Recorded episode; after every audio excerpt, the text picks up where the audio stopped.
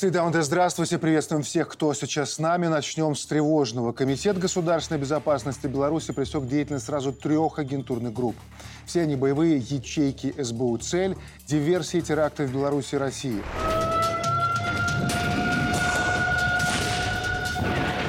По заданию украинских спецслужб в Беларуси должна была произойти серия подрывов на железной дороге. В качестве исполнителей – завербованные жители нашей страны. Если вы положите водяное устройство на рельсы, что произойдет, если оно сработает? Э, Дело в том, что я понял только последний момент. Что вы понимаете? Что нужно сделать? Я так понял, положить на рельсы. Хорошо, если вы все правильно делаете, что произойдет? Взрыв. Произойдет взрыв. Из-за взрыва что будет? Тяжело мне сказать. Возможно, это поезд будет идти э, товарный или с грузом каким-то, или с людьми. Ну, пострадает что-то. Надо было ставить детонатор, уже проделать отверстие в этом взрывном устройстве. Если мог что сбить и пассажирский поезд. Однозначно поставить. Прошу никакого снисхождения. Абсолютно. Мне кажется, что я заслужил просто высшую меру. Один из задержанных агент военной разведки СБУ с позывным «Мангуст» проходил спецподготовку, занимался переброской в нашу страну взрывчатки и другого оружия для организации терактов и диверсий. Во время задержания был вооружен. Пистолет выдан Бородию на всякий случай, например, для ликвидации белорусских пограничников, а скорее всего случайных свидетелей. занесли оце на білоруську територію, постав його там і вернись назад. На ОНТ вышел большой специальный репортаж «Бесы террора». Там все подробности, в том числе показания задержанных, посмотреть можно на нашем сайте и YouTube-канале ОНТ. Э, Андрей Петрович, с чем мы имеем дело? Ну, во-первых, был действительно великолепный фильм. Снят, на мой взгляд, все разложено по полочкам, все показано без каких-либо э, таких э, попыток что-то скрыть от людей. На мой взгляд, мы имеем, с одной стороны, возможность разведок соседних государств воздействовать, ну, прежде всего, на наше союзное государство, это Россию и Беларусь, это с одной стороны. Но самое главное, здесь нужно понять, какие же вообще причины терроризма могут быть, которые послужили действительно триггером для того, что это происходит сегодня на нашей территории.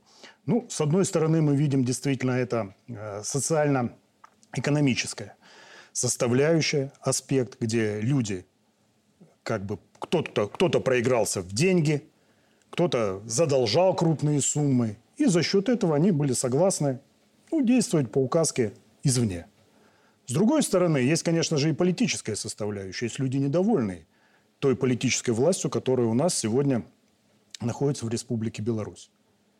Ну и, конечно же, самое, на мой взгляд, важное – это военно-политическая составляющая. Да, мы открытой конфрон... открытых вооруженных действий по отношению ни Украины, ни Польши, ни Литвы, ни других стран НАТО мы не ведем. Но это одна из самых важнейших действительно показателей того, что террористические акты на нашей территории, они готовятся, они будут продолжаться. С какой целью? Да, С какой да. целью, самое главное, это делается? Ну, во-первых, раскачать ситуацию, это само собой понятно. Для Украины и для всех стран Запада это вообще беспроигрышная ситуация, абсолютно.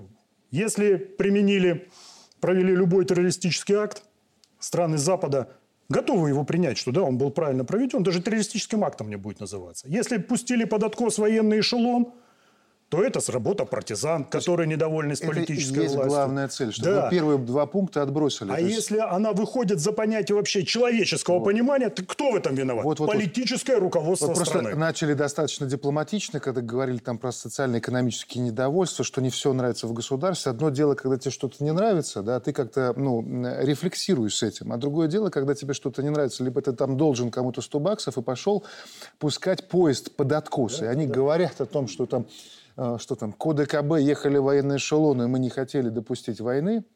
Это бред всего и кобылы, потому что у нас отдельных железных дорог для военных не существует. Это раз. А во-вторых, они прекрасно знали, что идут там мирные пассажирские составы. Но да. здесь нужно понимать еще такую, на мой взгляд, очень важную составляющую.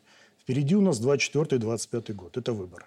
Ну, не просто так все это проводится. То есть вот эти вот вбросы, вот эти вот люди, которые по большому счету, они не представляют никакой военной опасности, да, только вот такие местные террористы, вот, они просто нужны для того, чтобы отвлечь и рассеять наше внимание.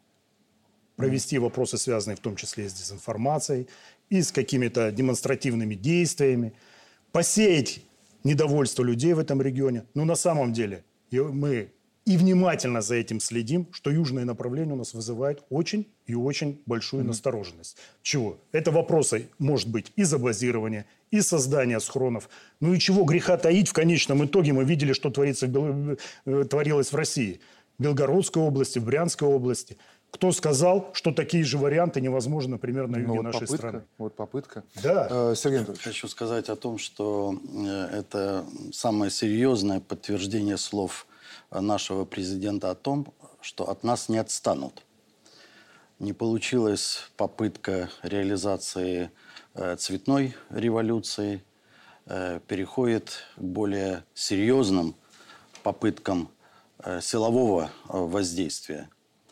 Конечно, это лежит за гранью, может быть, человеческого понимания и, может быть, именно понимания в том числе и в нашем обществе, которое привыкло жить в спокойной, достаточно, ну, за, оставим за пределами 20 год, спокойной обстановке, э, в безопасности. И э, благодаря, в первую очередь, действиям э, белорусских властей, президента Республики Беларусь, э, вертикали, э, мы должны осознавать, что э, все это вписывается и в э, очень серьезную э, картину переустройства мира.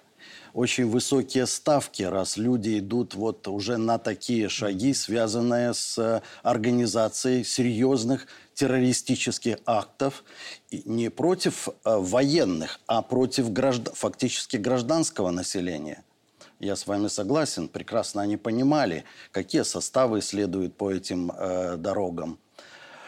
Э, это серьезное предупреждение, э, в том числе и нашему обществу, что мы должны быть очень внимательны, бдительны, мы должны еще усиливать наше единство э, не только накануне нашего государственного а праздника, вот а ежедневно. Обратили, ежедневно. Да, обратили внимание, что вот эта сознательность, о которой вы говорите, она растет. Вот одного из фигурантов, когда он там действовал на вокзале, заметил обычную, ну, скажем так, прохожие, ему показалось подозрительным поведение вот этого Вабищевича. И он обратился в Комитет государственной безопасности, и дальше началась уже вот эта работа. То есть вот вы про это говорите, я, да? О том, что само говорю, общество само должно общество быть должно, да, само общество должно то, то, о чем говорит и президент. С одной стороны, работать каждый на своем э, месте, с другой стороны, необходимо э, понимать сегодня ситуацию. Э, а она сложная, она непростая за действиями. Это не действие СБУ, это действия э, стран, которые э, все-таки рассчитывают на получить, э, продолжить свою гегемонию в этом мире. И речь идет, конечно, я думаю, что мы еще о ситуации в Украине, наверное, поговорим. Поговорим, поговорим. Да. В Украине, в Польше. Но э, То есть это, американцы, конечно британцы, же, американцы, британцы могут иметь стоят, стоят за этими действиями. Э, к сожалению, это серьезный, серьезный противник, и к нему надо относиться очень серьезно, что, э, на мой взгляд, э, наши власти делают, в первую очередь, и вооруженные силы, и службы безопасности, и всем тем, кто должен защищать и страну, и белорусский народ. Андрей Евгеньевич. Э, в первую очередь хочу поблагодарить э, наши спецслужбы и наш силовой блок за блестящую работу. Поверьте, вот оценивая за последние даже два десятилетия э, службы антитеррора и всю эту комплексную масштабную работу, вот такие случаи малых ячеек, ячеек, укорененных в обществе, там ведь были люди с детьми, многодетные отцы, которые в меньшей степени попадают под прицел как раз работы силового блока и служб антитеррора, потому что априори считаются добросовестными гражданами да. нашей страны. Э, это просто уникальная ювелирная работа, когда сразу три э, ячейки э, были вскрыты и предотвращены э, теракты, самое страшное. Абсолютно прав э, Сергей Анатольевич, э, говоря о том, что это, конечно, не только и не столько работа украинских спецслужб. Это целый конгломерат э, специальных органов, э, сил разведок, которые работают на чужой территории, чужими руками и под чужим флагом. И, ну, уже тут как журналист скажу, что э, Конечно, в пристежку к этим э, подготовленным терактам шла и большая информационная медийная работа. Мы об этом с вами говорили на одной из прошлых программ учение «Боевое братство» в Беларуси, одна из целей, на мой взгляд, была как раз дискредитация способности Беларуси, России шире вот нашего договора о коллективной безопасности обеспечить ту самую безопасность на нашей территории. То есть показать не только нам внутри страны, нашему обществу, Э, нашим, э, нашему политическому классу, нашим союзникам Российской Федерации, что мы здесь ничего не контролируем, но и показать это нашим партнерам, тому же Китаю, Индии, Ирану, что наше общество можно взорвать. Ну и третье. Э, тут, конечно, вот та масштабная, колоссальная работа с маргинализированной, к сожалению, частью белорусского общества, которая велась задолго даже до 2020 года вы обратите внимание, у нас, к сожалению, э, были, да, они сейчас сильно сократились, но все равно остаются такие маргинализированные страты. Это контрабандисты, которые занимаются мелкой приграничной торговлей, часто незаконной. Это игроманы, это люди, которые так или иначе подпадали под антинаркотическое законодательство. Эм, с ними в любом обществе, поверьте, э, проще работать. И и в Польше, и в Чехии, и в Украине э, произошла фильтрация вот части беглых наших э, оппонентов власти, оппонентов белорусской государственности. И из них в том числе вербуются и нанимаются вот эти террористы. Поэтому работа впереди. Я говорю, что прекрасная работа спецслужб здесь сейчас, но впереди, по-моему, работа предстоит гораздо более масштабная. Нам нужно выработать инструменты, ну, если так э, совсем грубо, чтобы э, достучаться до каждого человека, будь то там игроман, э, человек, который отбывал уже наказание, человек с двойной лояльностью, который считает себя одновременно и белорусским гражданином, и этническим там украинцем или поляком – потому что я уверен, что попытки раскачать э, белорусских поляков, наш союз поляков на Беларуси, наших поляков, будут предприниматься и предпринимаются уже сейчас. И тот факт, что мы не видим социальных взрывов, там, недовольства или э, завербованных э, граждан наших со стороны Польши, говорит, что в этом отношении мы работаем хорошо. Также хорошо нужно поработать и с нашими белорусскими украинцами. Ну, Ольга Юрьевна, ну действительно авторы фильма правильно подобрали. Надо сказать, что не только ОНТ делал фильмы, все коллеги, в том числе и печатные, э, подготовили большие материалы. И благо, благодаря блестящей работе наших э, спецслужб, там столько фактуры, что каждому, кто смотрит либо читает, все становится понятно. Там люди говорят, называют вещи своими именами. Бесы террора, вот действительно, СБУ это или действительно мы все склоняемся к тому, что за ними стоят более серьезные организации и разведывательные службы мира. Действуют из-под тяжка и целят-то в мирных людей, чтобы вот замешать этот котел хаоса и в нем проворачивать свои дела. Я все же думаю, что здесь нужно рассматривать две составляющие. Первое – это проверка на оперативность действий власти. Это номер один. И второе – на психологическое состояние населения, потому что терроризм – это всегда психологическое воздействие.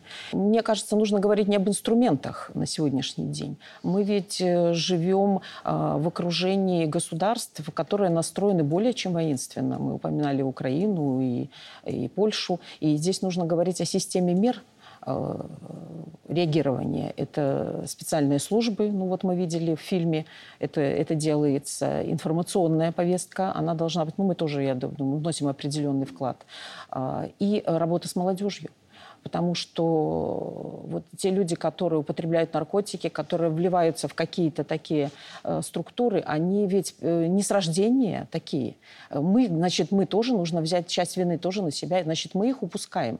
Поэтому работа с молодежью, э, она должна быть немножко иного качества сегодня. А добавьте сюда Да. весь этот конгломерат э, молодежи, завербованный под телефонное мошенничество и выманивание Да, да. денег. Это, это Это тоже же уже тысячи есть. Это людей, тоже есть. Это тысячи. нужно признать. И мы не знаем, когда они сделают следующий шаг. Это был первый, а вот В России часть ведь из это них, уже часть началось. из них может да, перейти обманутые дальше. мошенниками Поэтому телефонные здесь люди совершают атаки. Нужна За проактивная зарабат- Да, мы позиция. должны понимать, что за зарабатыванием так называемых легких денег, как правило, следуют последствия.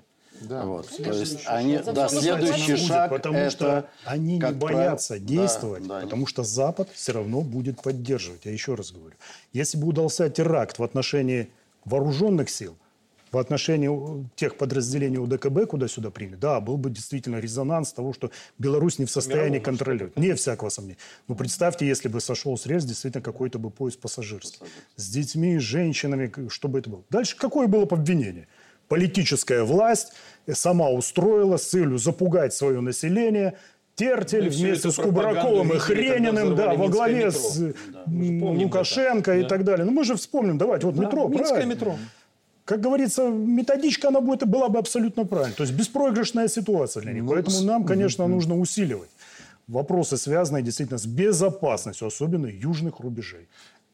Пойдем дальше, как раз к южным рубежам. Тем временем украинские власти не только пытаются сеять смерть вокруг, но и все шире распахивают перед ней свои собственные двери. Снаряды с объединенным ураном от США. Чуть ранее в Лондоне, теперь в Вашингтоне поспешили успокоить никакой радиоактивной угрозы, зато сплошная польза для ВСУ в нескончаемом контрнаступлении. Белому дому быстро напомнили, среди жителей регионов, где применялись подобные снаряды, наблюдался рост числа онкологических заболеваний и пороков развития у детей. Так Сербия заняла первое место по числу раковых больных в Европе.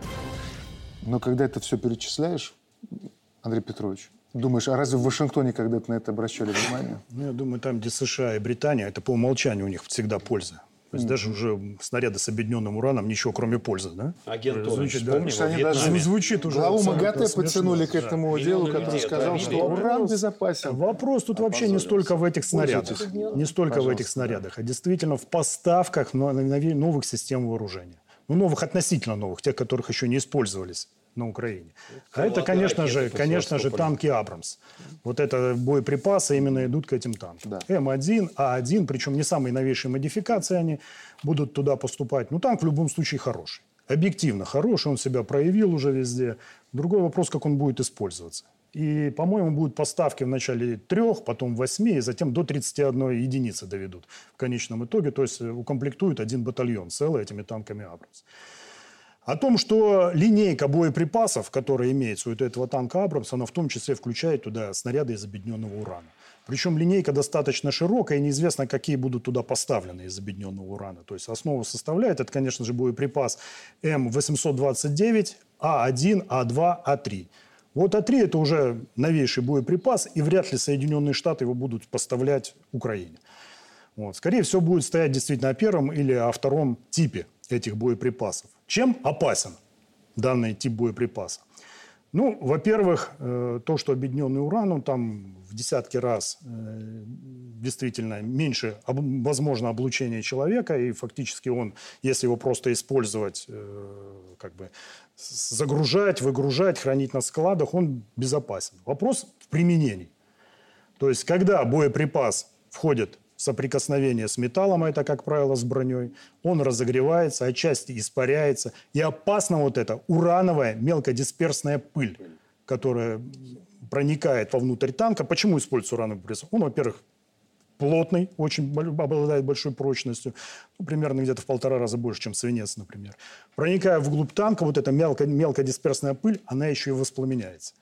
И любой бронеобъект, который находится на пути данного снаряда, ну, происходит внутренняя, внутренняя детонация данного объекта. Вот эта пыль, она как раз и рассеивается. То есть вот она и составляет вот эту радиоактивную составляющую. То, что эти боеприпасы они не используют на своей территории, это факт. То есть там, как правило, это вольфрамный наконечник, применяется как раз за границу, они отправляют вот эти вот боеприпасы. Первый, ну причем Украина американцы это ж не первые. эволюционирует. То есть Конечно, она была только в обратную сторону, деволюция. это ж не первые. То есть они сначала превратились в полигон, а теперь в могильник. Они, Ну, а причем, теперь к сожалению, утилизируют Первые не только поставили туда эти боеприпасы. Поставка осуществила Британия. С Челленджерами 2, вы помните. Ну, Челленджер 2 это вообще интересный танк такой, да? Его в итоге, как только выставили на поле боя, его тут же подбили. А до этого к ней относились как к хрустальной вазе. То есть там были целые условия, как этот танк можно использовать на Украине. Чуть ли не каждое перемещение должно было согласовываться с Лондоном. Потому что это пропагандистская машина. Конечно. Челленджер никогда не горел на Конечно. поле И в боя. коне- И в конечном итоге, да, да, не горит. Только Прежде. один раз сами себя расстреляли, показав как раз преимущество британского оружия над британским оружием. Это было такое. То, что сегодня, я уверен, что Челленджер 2 это будет один из самых, ну, так сказать, э, выразить, наверное, самым слабым звеном именно в танкостроении западных государств. Неподвижный, достаточно плохо оснащенный, я еще раз подчеркиваю, да? Но хорошо Несмотря так, да. Но при этом хорошо разрек- разрекламированный, ве- великолепно горящий. Поэтому я думаю, что как раз вот век вот этих танков Challenger 2, он подходит к концу. Сейчас будут поставляться Абрамсы. Ну, я думаю, что судьба их будет ждать точно такая же, как и Брэдли. И Вот, вот на таком фоне приезжает в Киев Блинкин, и это продолжение как раз той темы, с которой мы с вами сейчас начали. И там вообще удивительный маршрут встречается с Кулебой. Он сначала отправляется на военное кладбище, где ходит и сам себе противоречит. С одной стороны говорит, ну да, вот кладбище военных ВСУ растет, и тут же себя поправляет, но зато контрнаступление идет успешно. Удивительная логика, конечно, страшная. На американцев похоже и на нынешнюю администрацию Белого дома. Потом они отправляются, значит, в Макдональдс. И, и в общем-то, наверное, после этого я могу поставить точку и сказать, это вам все, что нужно знать про дружбу с американцами, потому что она работает так, вы нам души и жизни, мы вам гамбургер. Но эксперт идет дальше. и Говорят, что вот э, не только для того, чтобы побродить по кладбищу, приезжал Блинкин, и чтобы съесть картофель, картофель фри вместе с Кулебой, а главным образом донести главное указание, новое для Киева, что пора садиться за стол переговоров с Москвой. Андрей Евгеньевич, как вам такая версия? Ну, во-первых, по картинке. Вот эти два чавкающих господина, один из которых э, рассказывает, что закусывал э, вот этим фастфудом свое похмелье, э, мне напоминает как раз такое глубокое геополитическое и политическое похмелье э, в целом Соединенных Штатов Америки и их системы мира и ценностей. Потому что и снаряды с объединенным ураном, и десятки... Вот они кушают на фоне, зная, что десятки тысяч украинцев и русских, к сожалению, и других национальностей э, погибли и будут гибнуть еще благодаря э, их желанию покрасоваться на камеры э, в каких-то новых локациях. А, Что касается э, США, то и здесь наступает то самое политическое похмелье, потому что я посмотрел, что писала даже американская, даже близкая к демократам пресса по поводу визита господина Блинкина. Его заявление о том, что там рост демократии, о том, что там успешное наступление на Юго-Востоке, оно просто было вызвано, э, ну, ответ был с недоумением. Где, господин Блинкен, вы все это увидели? В Украине, где запрещены и репрессированы политические партии политические деятели, где убивают, пытают в подвалах э, журналистов, политиков, оппозиционеров, лидеров общественного мнения, где идет могилизация э, людей, где запреты на выезд уже для женщин из страны, где просто идет вот тотальная мясорубка. И э, да, у этого визита есть э, пропагандистский эффект, но не тот, который, я думаю, планировали пиарщики Блинкина и в целом Демпартии. Это эффект значительного отрезвления той части электората Демпартии, который до последнего момента считал, что в этот конфликт Соединенным Штатам нужно продолжать вкладываться. Версия про переговоры. Э, Я не думаю, что на данном этапе они возможны. Скорее, э, Блинкен прощупывал почву на будущее. И скорее, возможность переговоров он обсуждал в закрытых э, встречах тет-а-тет с другими людьми. Не с Кулебой, не с Зеленским, а вот э, с тем э, средним кругом, который окружает сейчас Кулебу и Зеленского, в том числе с военными. Об этом от очень много источников, утечек уже происходит, что э, эта власть недоговороспособна. С ней в любом случае, скорее всего, Российская Федерация на серьезные переговоры не пойдет. Путин вчера Нужно сказал- искать, сказал да, о том, что пусть сначала отменят указ, который запрещает Нужно искать новых акторов. А кто Имею будет искать? Украина сама внутри себя не может выдвинуть этих новых акторов не суверенно. Это может сделать только Соединенные Штаты и Великобритания, ткнув пальцем в очередного клоуна и сказав, что вот э, он от имени Украины будет вести переговоры о мире. Сергей Анатольевич, опытнейшего дипломата. Вы могли э, когда-то думать, что дождетесь момента, когда увидите двух, э, в общем-то, министров иностранных дел, которые, прожевывая гамбургеры и картофель фри, будут рассуждать о том, как им отправить на смерть еще больше украинцев? Ну, Вы знаете, конечно, это позор. Это позор. Э, Но вот мы обсуждали тему поставки снарядов с объединенным ураном. И вот этот визит Блинкина в, в Киев, на мой взгляд, э, несколько такие разнонаправленные сигналы. Первый говорит о том, что э, война до последнего украинца. Эскалация. Эскалация. А, И поставка, ведь э, если мы ретроспективу посмотрим, так сказать, как развивался конфликт и как, какие вооружения поставлялись, то есть вначале аккуратно зондировалась почва, общественное мнение, потом продвигалась эта информация, и в итоге поставка. В итоге поставка. А, вот, то сам визит, конечно же, э, здесь, э, возможно, э, начался поиск выхода из э, ситуации не только, э, конечно, продолжают, наверное, верить на успех военной операции, но это больше пропагандистские э, все инструменты. Э, Но поиск, поиск выхода из ситуации. И обратите внимание, ведь заговорили в Украине э, о на том, что в этом году возможны парламентские выборы, 23 год, в 24 президентские выборы. То есть абсолютно верно. То есть э, эта команда, она по всему, э, по всей видимости, она не до- договороспособна. Э, к ней серьезно никто уже не относится. Причем даже сами Да, американцы. сами, сами американцы это при всей их, при всем их цинизме, они, конечно, умеют э, правильные оценки Просто делать. доигрывают партию. Доигрывают, доигрывают партию. Поэтому, конечно, Зандаш идет и этого варианта. Но э, Блинкин что заявил? Что если переговоры и состоятся, только том случае, если об этом попросит Российская Федерация. Но Между тем, да. Вызывает улыбку, но Ничего более. Но ничего более. Между тем, вокруг США и Украины новый скандал. Его хочется разобрать, в центре которого Илон Маск. Оказывается, он тайно велел инженерам отключить Старлинг у побережья Крыма в прошлом году, чтобы сорвать украинскую атаку на российский флот.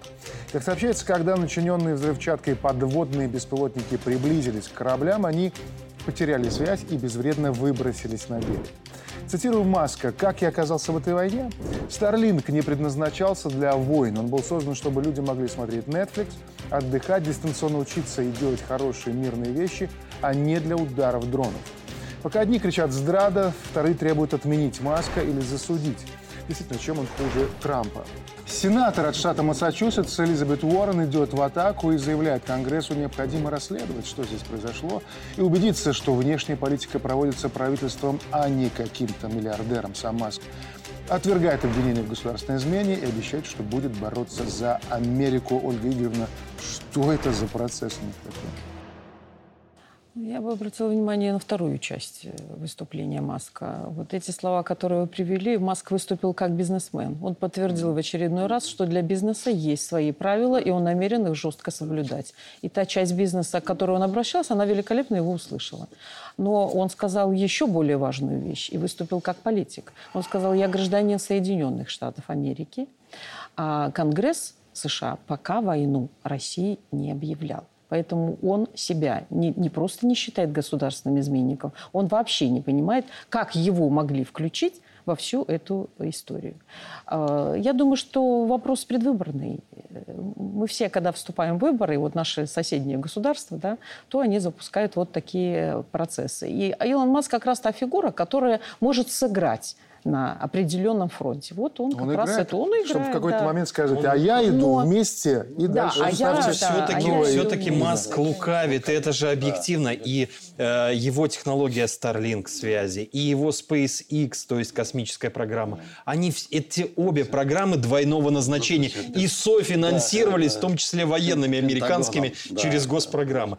Поэтому он, конечно, лукавит, он, конечно, играет, вы абсолютно правы, он играет между э, республиканцами, демократами, ястребами, э, лобби, хай-теком, э, такими прогрессивными, демократическими, э, городскими, городской такой буржуазии, которой нравится яркая эмоциональность, такая раскованность, новый лидер, или как модно говорить, ангел бизнеса, да, ангел успеха. Вот он пытается совместить в себе все роли, при этом оставаясь циничным, жестким политиком, который, кстати, у своих оппонентов отгрыз один из главных медийных инструментов манипуляции и воздействия на людей. Это э, ну, бывший Твиттер, сейчас сеть X.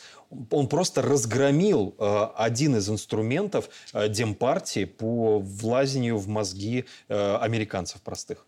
Вот Владимир Владимирович Путин очень правильно охарактер- охар- охарактеризовал Илона Маска своей одной фразой, когда у него спросили его в отношении. Это очень активный человек и успешный, успешный бизнесмен. Мне почему-то сразу в голову пришло бессмертное произведение Ильфа и Петрова «12 стульев». Великий комбинатор. То есть к Украине, вы хотите сказать, эта история вообще не имеет никакого Она отношения? имеет. Вы понимаете, дальше вспоминается фильм ДМБ, когда говорит, почему Старлинг сегодня, э, ну, он не проявил себя над э, Крымом. Там были такие слова интересные. Помните, когда военком говорит, мы ваш недуг в подвиг определим. И в этой ситуации можно сказать, что Старлинг он просто не покрывал в данном случае данный полуостров. И вот здесь вот можно свой недуг определить в подвиг. Я не дал возможности развязать новый это ядерный. Перл-Харбор.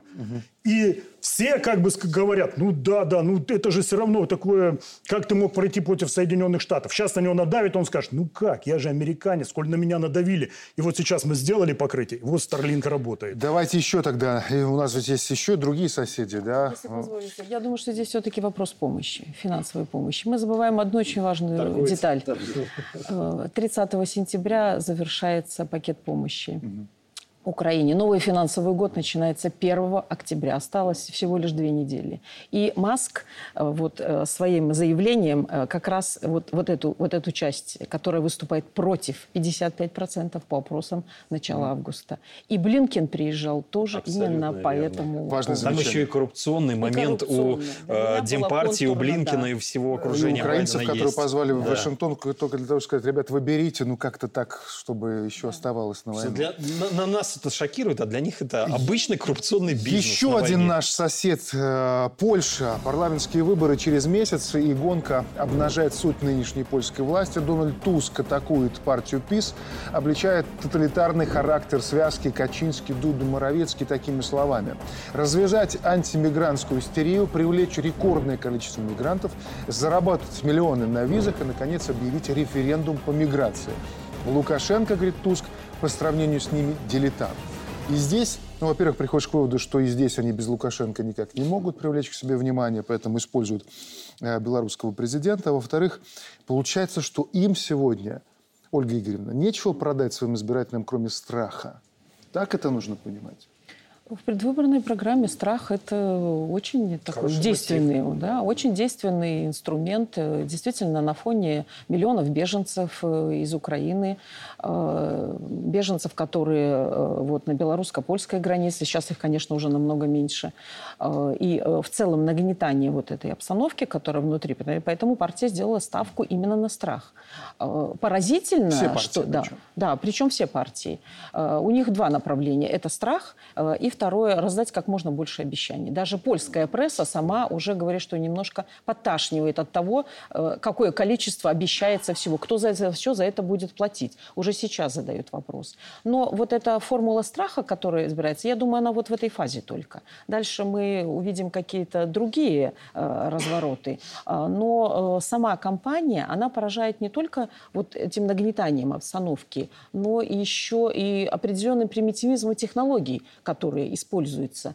И в том числе постоянное упоминание Республики Беларусь. Мы никогда бы не удостоились э, такой чести, я думаю, да, участвовать полностью вот в, в кампании, причем все, как оппозиция, как и, так и действующая власть, э, выстраивают ее в том числе и на основе э, Республики Беларусь. У них же удивительная просто сейчас такая термоядерная смесь, потому что мы привыкли наблюдать, ну, многие обыватели, вы эксперты, поэтому понятно, что видите глубоко. Две, два основных гиганта политических, да, это ПИС, с одной стороны, гражданская платформа Туска, с другой стороны, вот они дерутся и искры летят. Но есть еще и партия Конфедерация, которая стремительно набирает рейтинг, и которая, вот я почему про конфедерацию говорю, там у нее уже больше 15%, она нарастает, у нее главная повестка антиукраинская. Лозунг «Остановим украинизацию Польши». То есть там куда ни ткни, там везде нарывы. Вот уже, смотрите, легенда польской политики Лех Валенции. Он, во-первых, говорит о том, что выборы по-любому будут фальсифицированы. А во-вторых, говорит, если Дуда и ПИС придут к власти, ждите гражданскую войну. То есть настолько там все сейчас, вот, э, скажем, раскалено. Э, конечно, проблема э, вот этого раскола, она, она была. Это не, она не, не, не предвыборную кампанию началась. Это понятно. Да. Но вот на сегодняшний момент. На сегодняшний момент э, очень много проблем с мигрантами, потому что э, вот эта волна сочувствия, она уже завершилась. И в силу вступают уже деньги, к сожалению. Но здесь еще и надо, адаптация. Да, адаптация. Надо, надо подчеркнуть все-таки лицемерность нынешнего польского режима партии «Право и справедливость», потому что мы как-то практически не заметили тот факт, что в Польше сейчас разгорелся жуткий миграционный скандал, коррупционный, но не по поводу Беларуси, а по поводу того, что, по данным польских журналистов, расследователей, э, член партии «Право и справедливость», окружение замминистра бывшего уже иностранных дел в Африке продало более 350 тысяч виз африканцам. То есть уже заполненные документы просто за определенную таксу продавались. Вы представляете, вот э, да, даже сопоставить те 3,5-4 тысячи на максимуме э, беженцев, которые пытались проникнуть э, через Беларусь туда, в Европу, причем не в саму Польшу, и 350 тысяч, которые получили легальные документы просто за мзду. Поэтому, конечно, замминистра ушел в отставку. Сейчас э, журналисты э, копают под его ближайших родственников, которые занимались этим коррупционным бизнесом. Конечно, позиции ПИС э, серьезно пошатнулись. Но я здесь согласен, что вот этот искусственный раскол на двупар... искусственная двухпартийность, которую поляки сознательно выстраивали по американской модели, чтобы быть как американцы, уничтожая левый блок, левицу, значит, польскую, уничтожая ультраправых, втягивая их в ПИС, маргинализуя э, третью силу, э, ту же самоброну польскую, движение, которое выступало от имени фермерского, такого деревенского класса, они, конечно, сами привели себя к этому гражданскому расколу.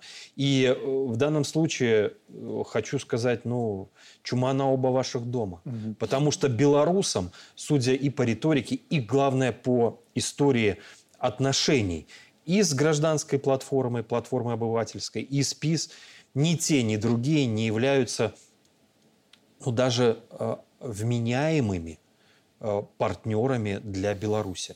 У них разные формы и методы. Кто-то действует грубой силой, как ПИС, кто-то э, мягким вползанием в белорусские внутренние дела, что является незаконным и недопустимым. Но они для нас, эти обе силы, э, враждебны, к сожалению. Сергей Анатольевич, дойдет до гражданской э, ну, войны? Вы, или... вы просто ловите мою мысль и энергетику. Вы знаете, вот э, кто озвучил? Валенца. Вот обратите внимание, он вот Кстати, его не... не знаю, Сергей Анатольевич, правда да. про него писали? Но сами поляки да. писали, что да. он двойной агент, и он ну... работал на советские спецслужбы, и там даже псевдонимы его рассекречивали. Ну, я он как-то выпадал я на 6 лет. Вы как дипломат. Подтвердить, опровергнуть. Вы знаете, вот он, э, вроде бы его не видно, не слышно, а потом раз он делает какое-то очень... Да, да, громкое, громкое, значит, такое заявление. То есть э, это все-таки на мысли определенные подталкивает. Э, но мне кажется, что это все-таки больше предвыборные э, такие вот вбросы, высказывания для того, чтобы накалить обстановку, для того, чтобы Э, может быть, и вот в этой мутной воде добиться определенных и финансовых э, результатов, э, решить какие-то свои задачи и интересы.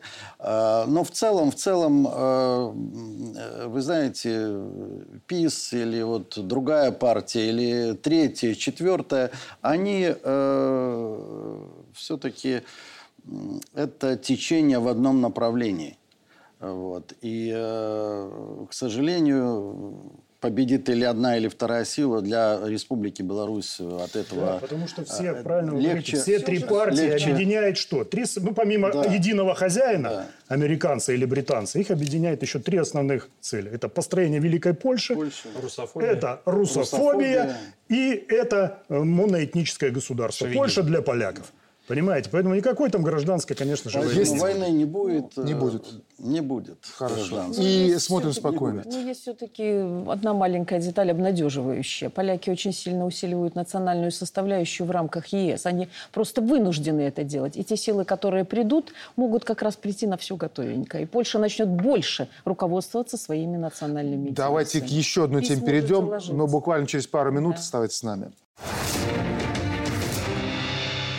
Мы продолжаем любопытный процесс. С одной стороны, мы видим, как страны стремительно сдают свои суверенитеты. Польша, Прибалтика, Украина. А с другой наблюдаем пробуждение мира, освобождение не только от колониального сознания, но и столетних экономических цепей. Послушайте, что говорил в Минске президент Экваториальной Гвинеи имперские неоколониальные силы продолжают эксплуатировать наши страны, продолжают э, забирать у нас природные ресурсы и э, из нас э, высасывать э, те соки, которые могли бы дать нам жизнь.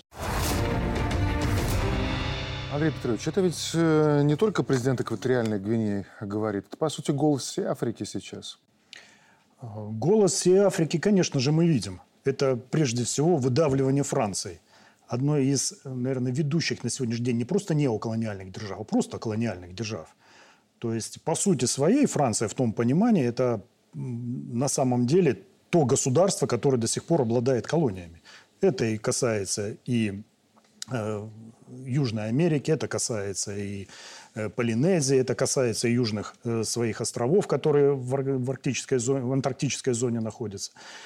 Выдавливание Франции происходит не случайно, потому что ту позицию неоколониальную, которую она проводит в отношении именно африканских государств, она ведет лишь к тому, чтобы эти государства подчинить себе и выкачивать оттуда свои ресурсы. И что отличает колонию от неоколонии? По большому счету, если раньше э, колониальное государство, метрополия все равно отвечала за порядок, за действие какого-то закона внутри э, самой колонии. Сегодня при неоколониальной зависимости этих государств метрополия вообще никакой ответственности не несет, кроме как просто выкачивания этих денежных средств. Причем ситуация в Африке, она складывается достаточно интересно. Там по-прежнему сильные мира сего пытаются ее делить. Мы видим, что творится и на севере Африки, в том числе, прежде всего, конечно же, в Ливии.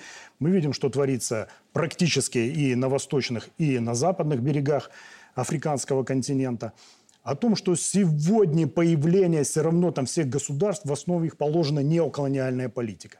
Почему сегодня именно Африка обращается обратно к странам постсоветского пространства?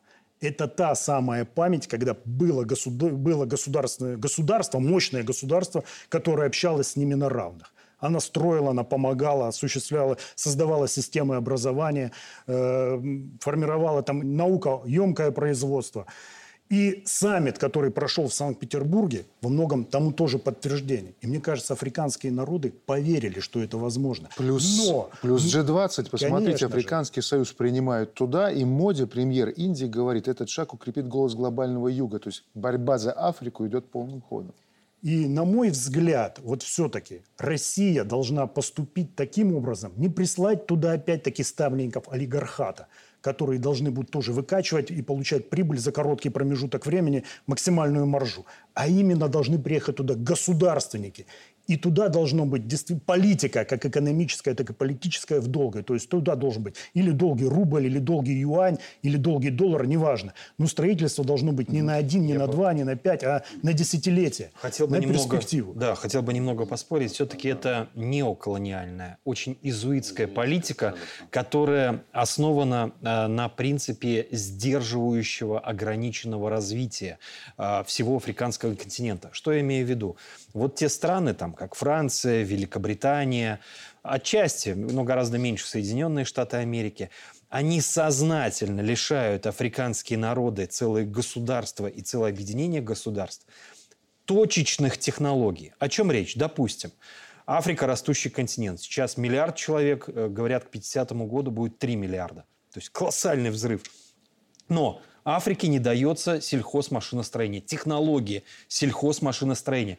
Невозможно прокормить этот миллиард. Постоянные голоды, что сдерживает развитие всего континента.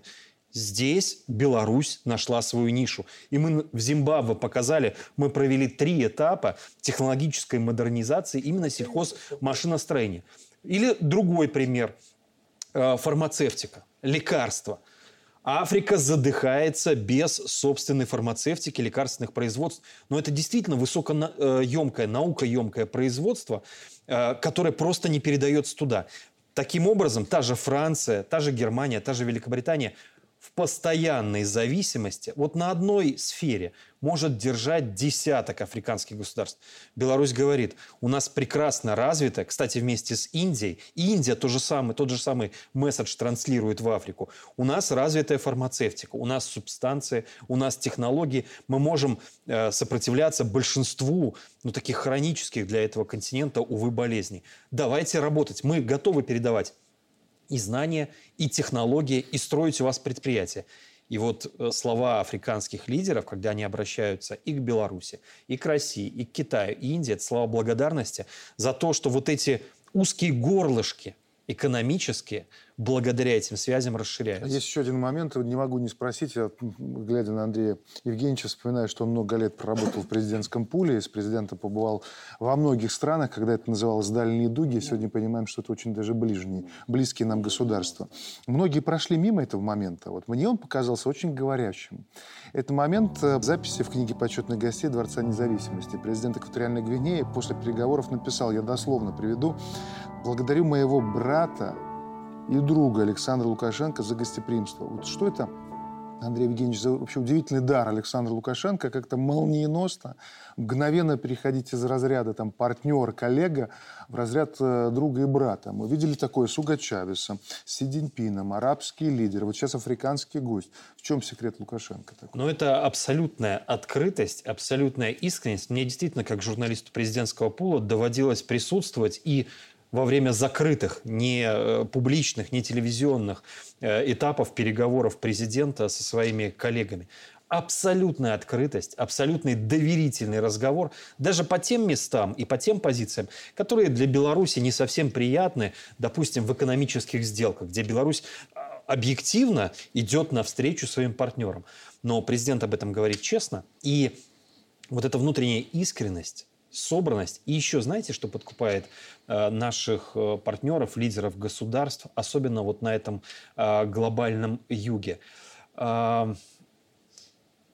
Не, как бы это сформулировать, понимаете, это даже не открытость, это даже не искренность, а вот такое именно дружеское, братское расположение. То есть Беларусь как раз как колониалист и как неоколониалист не воспринимается, а воспринимается как брат и сосед, который с тобой, и президент это часто под, подчеркивает, в одной лодке. То есть вот если успех, он у нас с тобой вдвоем. Мы это сделаем.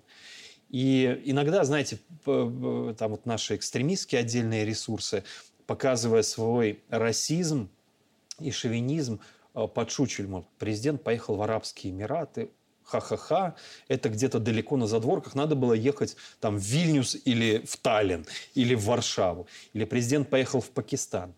А нет, э, сейчас-то вот по, по всей трансформации видим, что и личная харизма президента, его личное отношение к этому растущему миру было правильным.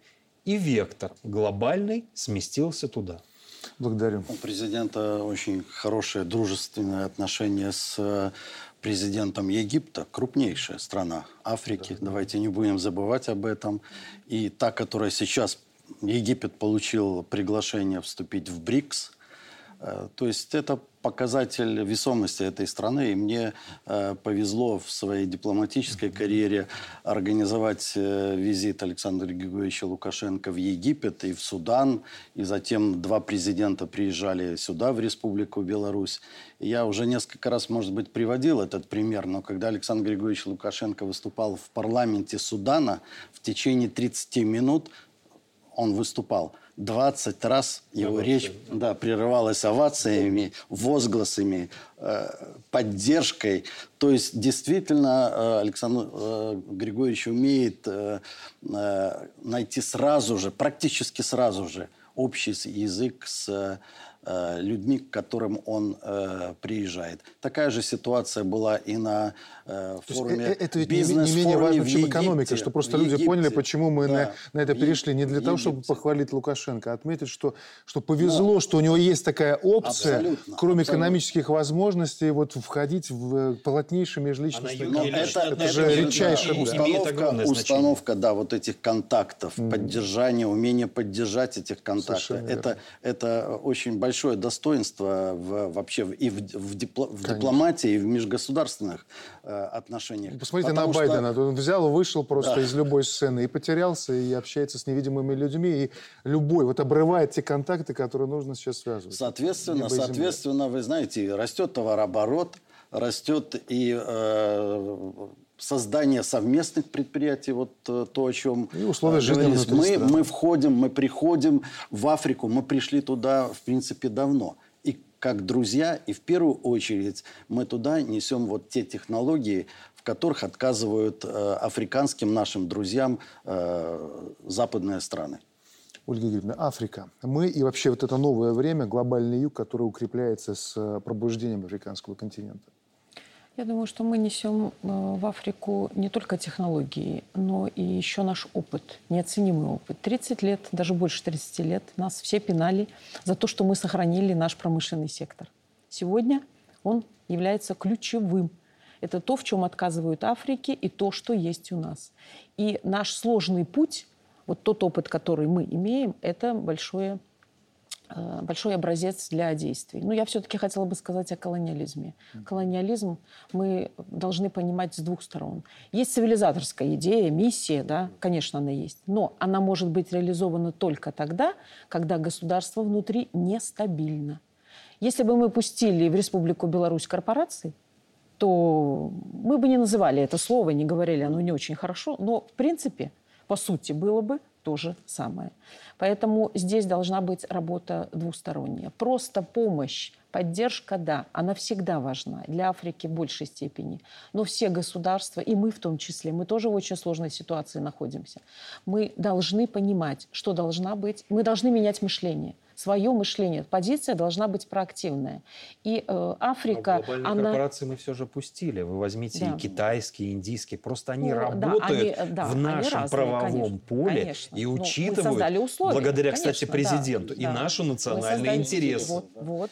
Ситик возьмите, что здесь важен опыт наш, потому что мы имеем на сегодняшний день уникальный, с моей точки Это зрения. Вообще удивительный мир, посмотрите, в котором мы живем. Казалось бы, вот он скомканный, да, вот эти квантовые скачки дипломатии дипломатии. С одной стороны, у нас есть соседи, ближайшие партнеры, которые от Бога, как часто говорит президент, но которые не хотят вот, бы проявить вот этот настоящий суверенитет и развивать отношения, хотя могли бы развиваться идеально. Я имею в виду, конечно, западный блок. И с другой стороны, такие географически далекие государства, с которыми мы слышим друг и брат, и новые возможности, и пробуждение вот того, что когда-то считалось, как это серая зона, буфер, как там Болтон говорил про... А, ну, джунгли. Третий мир, джунгли. Джунгли да, по версии Барреля. да.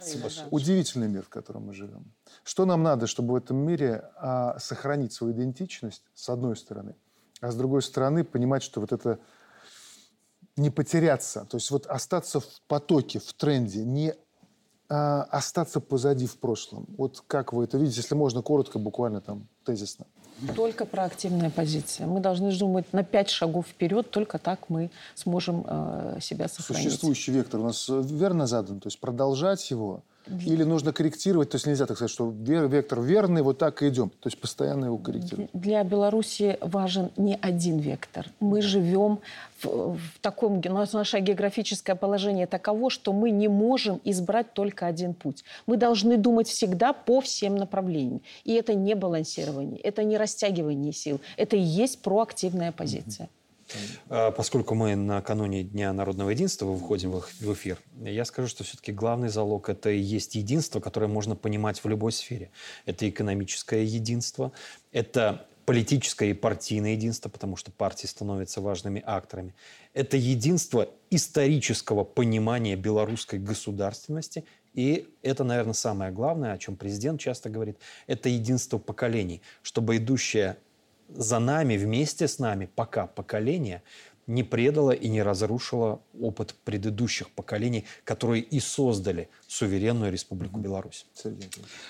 А, ну, мне кажется, что мы должны э, продолжать активно трудиться, работать, жить своим умом и э, активнее развивать отношения с нашими друзьями. Андрей Петрович? Я целиком согласен со всеми. И вектор выбран правильный. И вопросы, связанные с единством нашего народа, я думаю, он будет всегда стоять на повестке дня. Но нам нужно решить два главных вопроса. Это вопросы экономики и безопасности. Если мы выстоим в этих условиях, именно вот в двух вот этих сферах основополагающих, то я думаю, наше государство действительно устоит, и вопросы, связанные с процветанием нашего государства, они будут решены априори. Спасибо большое за этот разговор. Благодарю за внимание наших зрителей. Впереди на ОНТ большой блок новостей. А мы встретимся с вами через неделю. Счастливо.